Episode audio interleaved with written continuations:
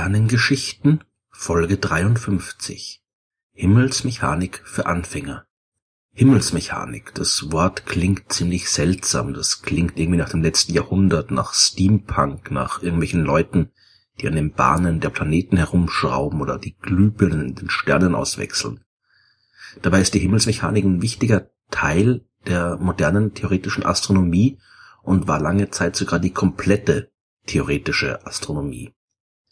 Himmelsmechanik ist die Wissenschaft der Bewegung der Himmelskörper.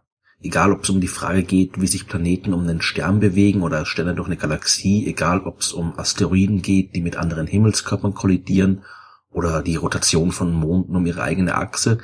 Wenn man all das korrekt beschreiben will, dann braucht man die Himmelsmechanik. Bis zur Entwicklung der modernen theoretischen Astrophysik im 20. Jahrhundert war die klassische Himmelsmechanik eigentlich auch das einzige, an dem die Astronomen arbeiten konnten, wenn sie nicht mit der Beobachtung der Himmelskörper beschäftigt waren. Die Beobachter, die konnten die Position von Sternen und Planeten bestimmen, konnten die Helligkeit und die Veränderung der Helligkeit aufzeichnen, die konnten außerdem noch beobachten, wie sich die Himmelskörper bewegen, und das war's im Prinzip auch schon. Die Theoretiker, die konnten probieren, die Bewegung von Planeten, Asteroiden und Kometen zu berechnen und vorherzusagen. Und damit waren die Theoretiker ausnahmslos Himmelsmechaniker und erst als man in der ersten Hälfte des 20. Jahrhunderts halbwegs klare Vorstellungen vom inneren Aufbau der Sterne entwickelt hatte, da konnte man sich auch mit anderen Dingen beschäftigen und zum Beispiel Theorien über Sternentstehung, Sternentwicklung und all die anderen Bereiche der modernen Astrophysik entwickeln. Himmelsmechanik klingt also deswegen ein bisschen veraltet, weil es eine enorm alte Disziplin ist.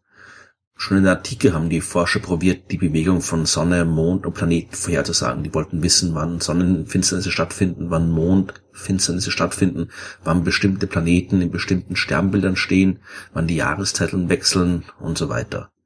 Die Vorhersagen, die waren natürlich nicht sonderlich genau, denn man hatte zum einen keine optischen Geräte und hat den Himmel nur mit den Augen beobachten können und die Positionsbestimmungen waren deswegen nicht sehr präzise.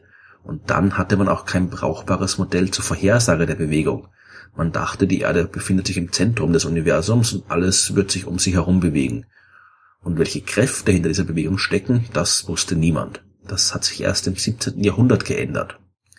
Da hat sich langsam das heliozentrische Weltbild durchgesetzt, das korrekterweise davon ausgeht, dass die Erde sich um die Sonne bewegt und nicht umgekehrt.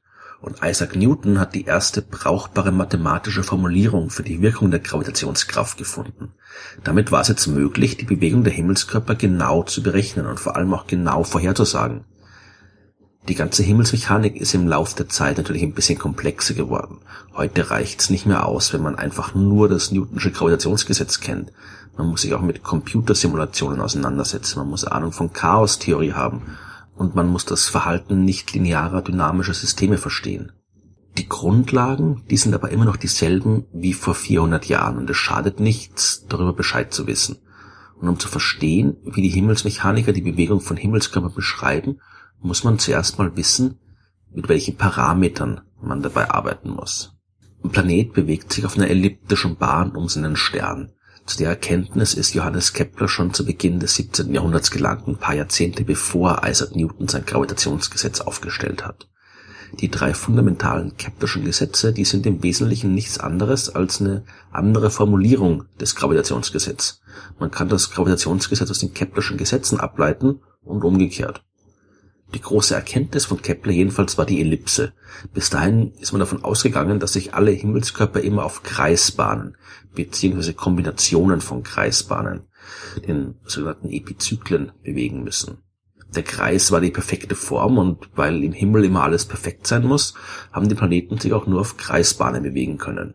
Kepler aber hat erkannt, dass es eben nicht darauf ankommt, was wir Menschen uns wünschen, sondern darauf, was die Beobachtungen über die Realität sagen und die Auswirkungen von jeder Menge Positionsdaten der Planeten hat eben gezeigt, dass sich die Bewegung viel besser und genauer beschreiben lässt, wenn sie nicht entlang einer Kreisbahn stattfindet, sondern entlang einer Ellipse.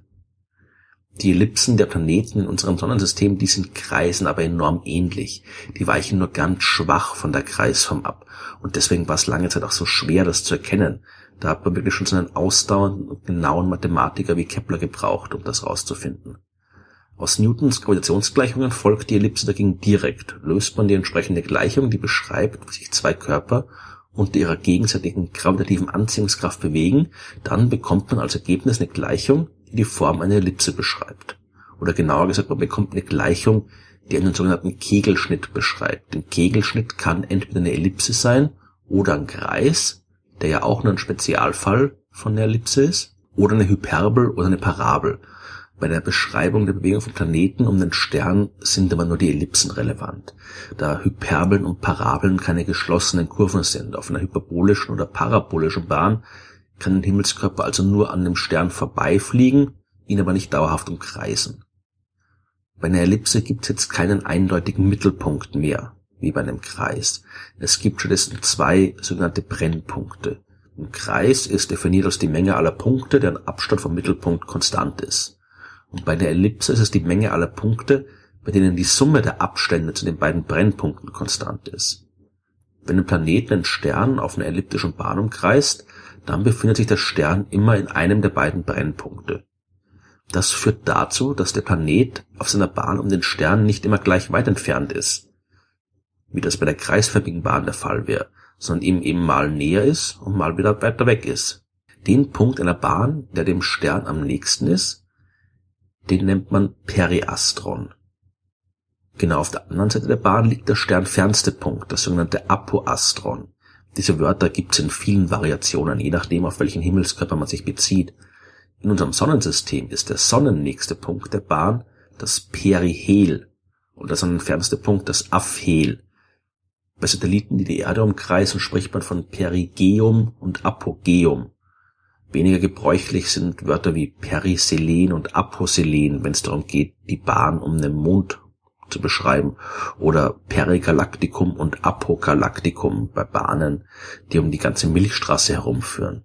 Theoretisch gibt es entsprechende Namen auch für Bahnen um alle anderen Himmelskörper, zum Beispiel Periareion und Apoareion beim Mars oder Periposeidion und Apoposeidion bei Neptun. In der Praxis benutzt diese Wörter aber kaum einer, ist eigentlich niemand, und man beschränkt sich auf allgemeine Begriffe wie Perizentrum und Apozentrum.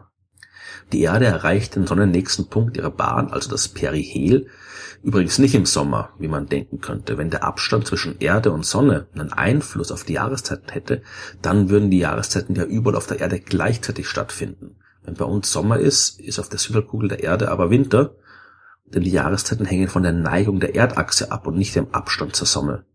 Tatsächlich erreicht die Erde ihr Perihel Anfang Januar, also mitten in unserem Winter. Der Abstand zur Sonne beeinflusst was anderes, der beeinflusst die Geschwindigkeit des Umlaufs. Je näher ein Himmelskörper seinem Perizentrum kommt, desto schneller bewegt er sich. Das ist das zweite Gesetz von Kepler. Das dritte Gesetz von Kepler beschäftigt sich mit der Größe der Bahnellipse.